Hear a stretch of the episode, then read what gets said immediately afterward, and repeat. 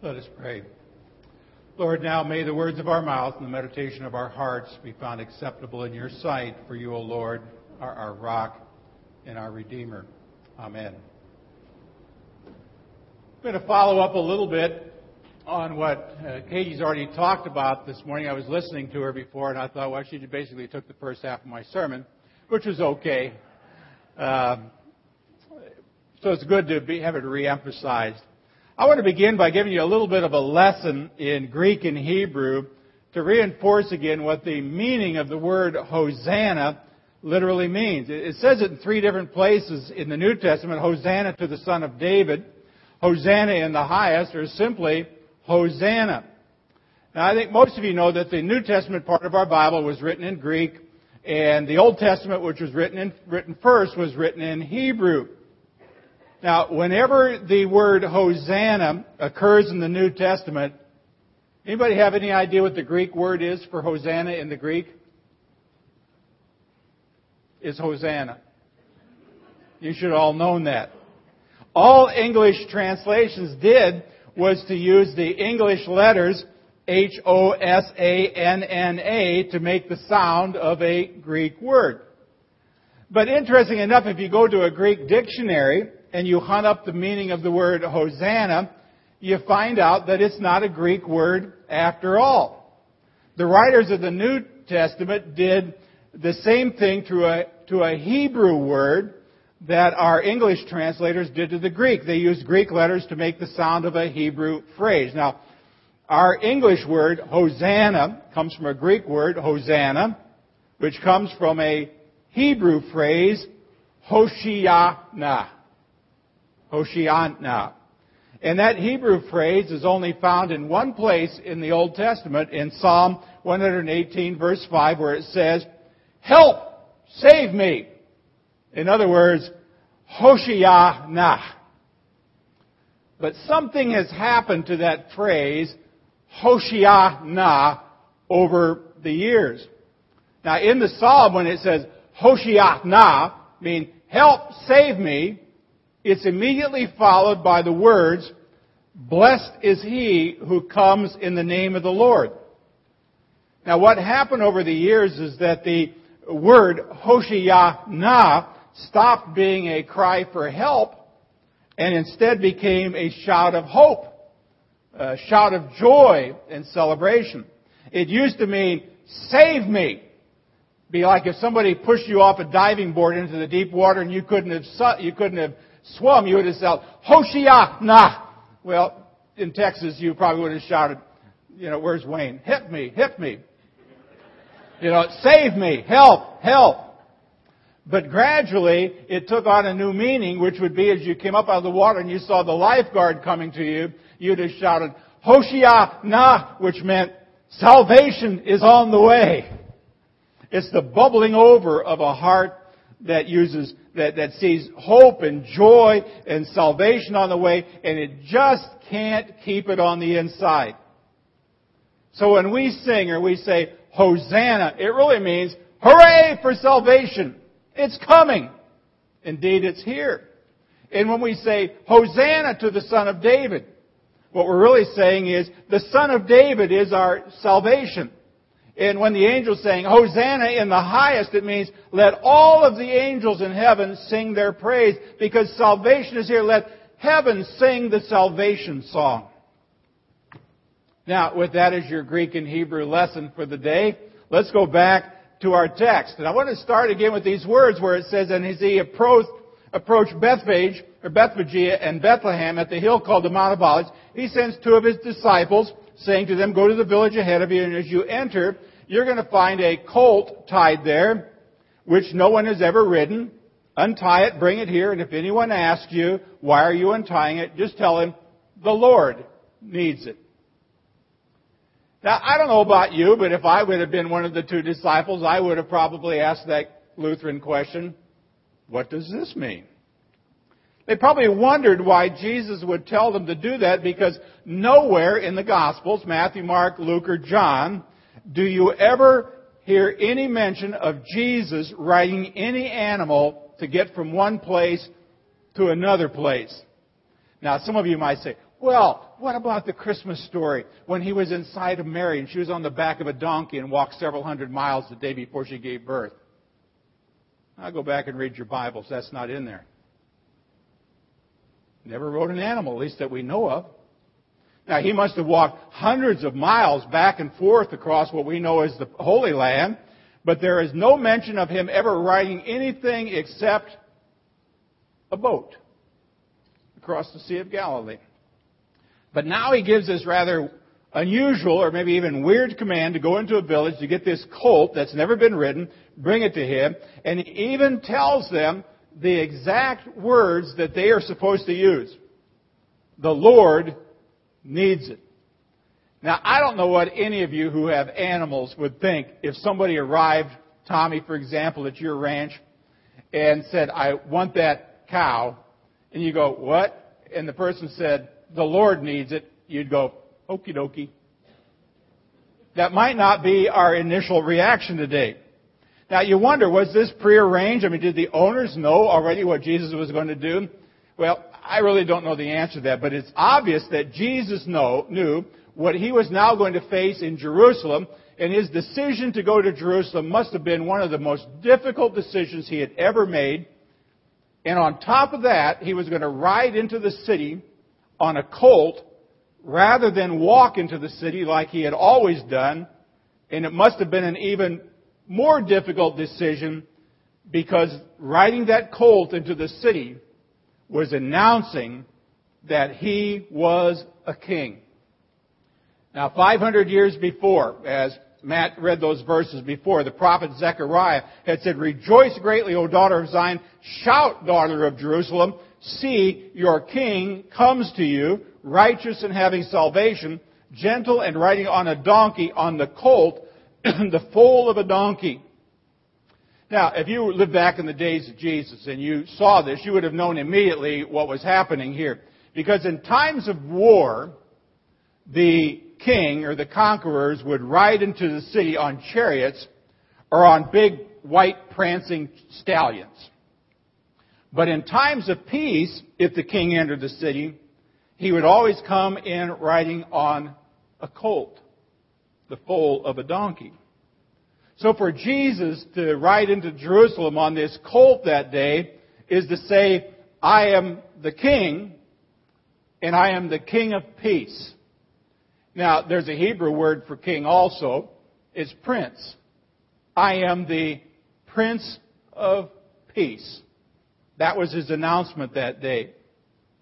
Now, eh, of course, this was also the beginning of an eight-day celebration. It was the eight-day celebration of the Passover. Uh, Jews were all gathering from all over the known world at this time to celebrate the deliverance of God, the deliverance by God of His people from Egypt. And so obviously, Jesus was not the only one walking into Jerusalem that day. I mean, think about it. Pontius Pilate was already there. He was already at the Praetorium with his whole bunch of armed Roman soldiers uh, watching out in case somebody would try to have some overthrow of the Roman government. Herod Antipas, he was known as the Tetrarch or the ruler or king of Galilee and Perea. He's the one who had beheaded John the Baptist, uh, had also arrived probably days before with a lot of pomp and circumstance, obviously occupying the palace of his father, Herod the Great. There's a lot of power, a lot of pageantry that week, and now comes Jesus fulfilling this prophecy of Zechariah riding on the colt, the foal of a donkey. Now, the question is, how would people respond to that? And I really don't have an outline, but you'll see some questions up there. How would they respond? Would they recognize immediately that Jesus' kingdom was not of this world, that it was a spiritual kingdom, and that he was going to be a spiritual king? I say fat chance. I say small chance. Because he had been teaching them over and over for three years, and they still had not learned the lesson. I have a feeling that there were some people that day probably laughed at him when he came in. I mean, they'd have been kind of amused that Jesus was doing this. I mean, after all, what a ridiculous picture. A common carpenter riding into town on a donkey claiming to be the king of peace. I have a feeling there were a few people in the crowd that day who said, this guy's nuts. I mean, living in a world of fantasy. I mean, who does he think he is that he could be king? I have a feeling there were probably some other people in the crowd that were pretty angry.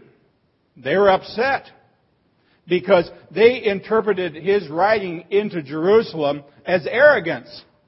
They interpreted it as being blasphemy about, against God. How dare he claim to be our Messiah? But then again, there are obviously lots of people who greeted him with joy that day. They were ready and eager to put a crown on his head. They wanted him to come and reestablish that kingdom of David. As Katie suggested before, to probably overthrow that Roman government. Now, among that crowd that day, people that have been happy, it had been interesting to see who was there. Probably people that he'd healed. I mean, maybe some of the thousands of people that Jesus had fed with loaves and fishes, or people who had seen the many miracles that Jesus had done, or listened as the scripture said he spoke with authority. Uh, I mean, they'd listened and their lives had been changed. Now, Jesus knew all of this. And yet at the same time, he knew that just over the horizon was a cross. Kind of looming like a monster ready to consume him. But yet, even knowing what he would face in a few days from Palm Sunday, the Bible says he resolutely set out for Jerusalem. The gospel said he turned his face and he set his face toward Jerusalem. Nothing was going to deter him from going in. So the next thought we want to think about it is so Jesus rides to the city gate. I mean, picture this now. As he does, the crowd begins to grow. I mean, it's Passover. Thousands upon thousands of people flocking to Jerusalem from near and far for the greatest of all Jewish holidays. Now, even before he gets there, there's a story that has begun to spread. I don't know if you remember what happened shortly before this. He had, he had raised Lazarus from the dead. Can you imagine the crowd that day, you know, talking about it? Have you heard the news? Have you heard the news? I mean, Lazarus. Lazarus is dead. He was in the grave so long he was beginning to rot. He began to stink already. And, Jesus comes along and just says, Lazarus, come forth. And, and out he came, and, and, and I saw him, and I helped take the grave clothes off of him. And, and, and today I've seen him. Lazarus walks and talks and breathes and, and lives again. I mean, surely only the Messiah could do something like that. And maybe as that news of raising somebody from the dead begins to tra- uh, travel from one person to another, until finally, when Jesus was about ready to enter that city of Jerusalem, there are great crowds there. They had thrown their cloaks down on the ground, and they cut palm branches, and they were already shouting, Hosanna, Hosanna to the King. I mean, excitement in the city. And Jesus looked over that crowd, and even as I do on a Sunday morning, and I see, what I do, I see different expressions. Can you imagine Jesus looking over that crowd and the looks on the faces of the people that day? There were people there who loved him. I mean, maybe Bartimaeus was there. Remember him? Blind Bartimaeus who could now see. Maybe somewhere in the crowd, maybe up in a little tree was Zacchaeus whose life had changed when he had given the money back and committed his life to Jesus. Or maybe in the crowd were those ten lepers whose skin was now clean and pure and they were rejoicing at the healing they'd received. Maybe Jairus' daughter was there. Wouldn't it be cool if she'd been standing next to Lazarus, two people that Jesus had raised from the dead, and say, he did it. Maybe Lazarus Mary and Martha were there. I mean, their lives reflected the love that they had in their heart for this guy who taught them and molded them, who, who befriended them and helped them. But you know, there were other faces in that crowd. They were sinister faces. You know, those squinty eyed faces. People were just waiting for Jesus to do one wrong thing. To say one wrong thing. Sadducees and the Pharisees were probably there too. I mean, they were the ones who told Jesus, could you quiet down the crowd? I love Jesus' comment. Hey, if they didn't make make noise, the rocks would cry out. I always say that proves rock music is okay. Well, not really. Well, maybe so. But see, the Pharisees and the Sadducees at one time were very popular. But suddenly their popularity was going down as the popularity of Jesus was going up. And so, with great jealousy, they stood there and they watched him. And in the background were these Romans. Maybe a hand on a sword or a knife, on a spear. They were waiting for any sign of rebellion so that they could go out ruthlessly and slaughter people. Now, Jesus realized that these voices who were shouting, Hosanna, would soon have the sinister voices drown out the cries with crucify him. Or maybe those people would just be standing there not saying anything at all. It says that Jesus now began descending the Mount of Olives. He's heading down to the Kidron Brook where then he will make an uphill turn towards the Temple Mount. Do you ever wonder what the disciples might have been thinking as this was all happening? I kind of think Judas was pretty excited that day.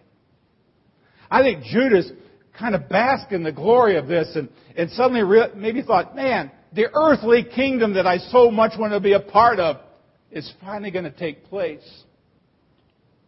How about Peter? I can picture Peter strutting in the town, chest puffed out, looking at the crowd, looking at the cheers, and say, you know, giving up the fishing business seems like a pretty good deal now. Maybe at last we're going to get what we deserve. How about Thomas? Looking around, a little bit skeptical about everything going on, kind of wondering what was going to happen next. How about Andrew? Maybe Andrew thought, man, I don't even know what to make of this because I'm only used to bringing people to Jesus one at a time. And look at all these people. How about James and John? Oh, the sons of thunder. Suppose they were thinking about Jesus being crowd king and they get to sit on one side or the other. See, they were all there. Loving faces, sinister faces, anxious disciples, crowds trampling on each other, when suddenly the parade stopped. Suddenly the whole procession stopped. That's our next little point. A week or so ago, Nancy and I were coming back from our new home in North Richland Hills. It took us about an hour and a half to get from North Richland Hills just to Rockwall, Texas. Normally it takes us about 30 minutes or so.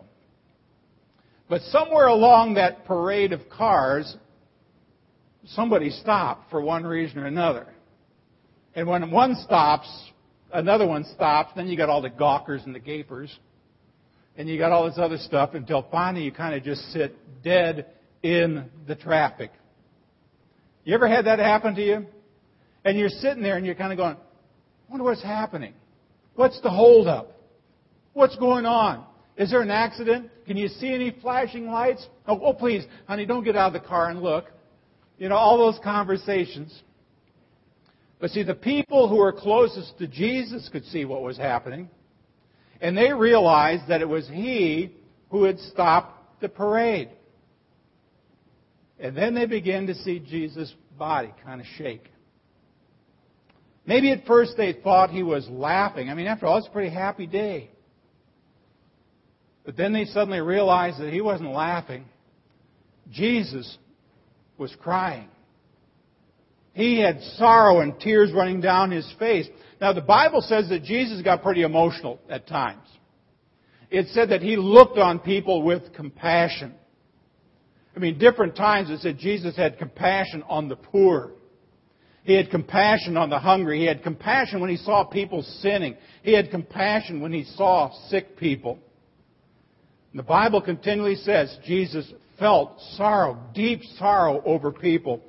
But only two times in the entire Bible does it ever say that Jesus cried, that he wept. The first time was over the death of Lazarus, when he stood there at that grave with Mary and Martha. There's the next question. Why was he crying? Why was he crying? Well, he looked out at Jerusalem. He saw that mixture of the faces, the masses of humanity, and he suddenly realized the emptiness of their lives. They had not heard or understood the message of peace. They didn't understand the purpose of his coming. In our text again, it says, As he approached Jerusalem and saw the city, he wept over it. And he said, If you, even you, had only known this day what would bring you peace, but now is hidden from your eyes, the days will come upon you when your enemies will build an embankment against you and encircle you and hem you in on every side. They will dash you to the ground, you and your children within the walls. They will not leave one stone on another because you did not recognize the time of God's coming for you. And Jesus cried. I mean, they had eyes, but they couldn't see. They had ears, but they didn't hear. They, they missed the whole point of why Jesus was there. I mean, I could imagine just thinking as a pastor sometimes, you know, going around preaching, let's say preaching just three years, and then kind of saying to yourself, but they still don't get it. Imagine Jesus spending intense time preaching about the kingdom of God, and they still didn't get it. You know, it's interesting. They were waving palm branches too. We were doing that before as well. We do that as we sing. But it's kind of interesting what waving palm branches really signified. Waving palm branches, uh, they were showing that they expected Jesus to be another warlord. They expected Jesus to do what their great grandparents had seen when the Maccabees came in and drove out their Syrian oppressors and reestablished worship in the temple. You see, by waving those palm branches, they were expecting Jesus to be one more person who would come in like a Rambo and help them overthrow those terrible Romans. And they were, by waving those branches, were saying, we're also ready to pick up our swords and shields and go to war if you just ask us. But if you go back in Scripture, Matthew chapter 5, Jesus said, I didn't come for that purpose. I came to show you a more excellent way, to show you the way of love. Then he goes on, he says, it's love your enemies, pray for those who persecute you. If someone slaps you on the right cheek, turn the other also. If someone wants to sue you and take your tunic, let him have your coat as well. If someone forces you with him to go uh, one mile, go with him two miles. And I bet you that when people heard that, they looked at Jesus and goes, what?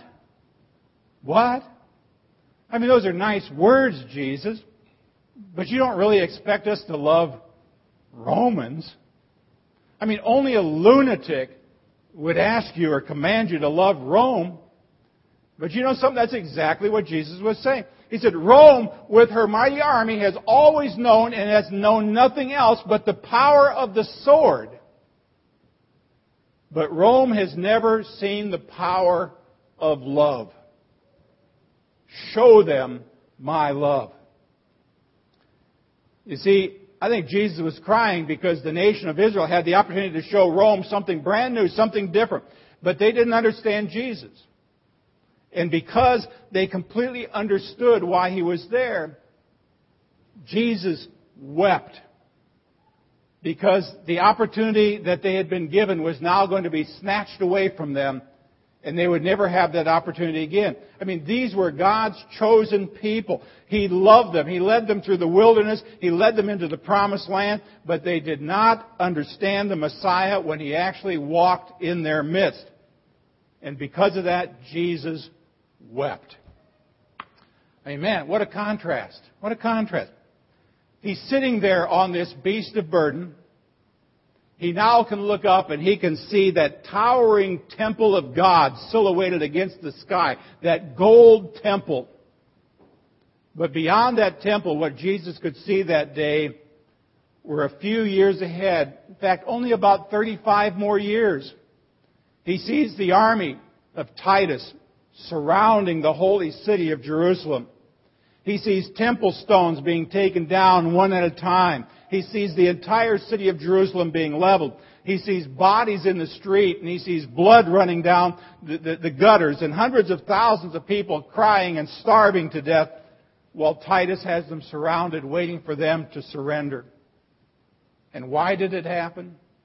It was all because they did not recognize the Messiah when he came.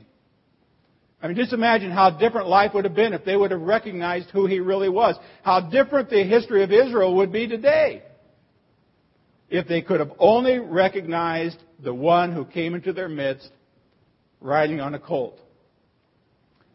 Now, both Matthew and Luke tell us that sometimes earlier, Jesus looked down upon the city and had cried out. And I remember preaching about this maybe a month ago. He said, Oh, Jerusalem, Jerusalem, how often I would have loved to gather your children together as a hen gathers her chicks under her wings, but you were not willing.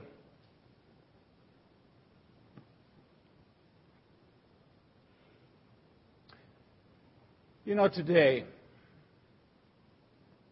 I kind of picture us like Jerusalem. And I picture us now in the presence of Jesus. And you know we are in the presence of Jesus. Wherever two or three are gathered together, there I am in the midst of them. If Jesus were standing here and he looked at you, what would he find when he looked at you? Into your eyes, into your heart, into your soul. Would he just see a bunch of people who are so busy doing stuff that they never bother to consider doing what's eternally important? Would he see people who actually say, no, this is Jesus, this is the Messiah, this is the Son of God sent into this world to suffer, to die, to rise again? Or would he just find people who are merely fans of Jesus, but not really followers of Jesus? When Jesus looks at our lives, would he turn and would he weep? Would he weep because of what he sees? That's a sobering thought. What would Jesus do if he looked at us? That's the downside of the law, isn't it? The downside of the law is that all he would see is poor, miserable sinners. Sad place to be. You want some good news? I give you some good news. Are you a Christ follower? Do you believe in Jesus Christ as your Lord and Savior? Do you believe that Jesus Christ is the Messiah, the Son of the living God, the one that God sent into this world, born of a Virgin Mary, suffered under Pontius Pilate, was crucified, dead, and buried, and then rose again from the grave to save you from your sins, to save you from Satan, and to give you everlasting life, and to forgive every rotten, stinking thing you've ever done? Then you can shout Hosanna. I heard a few. The sheep are bleeding on this side. See, there's a big difference between Jesus looking at us and say,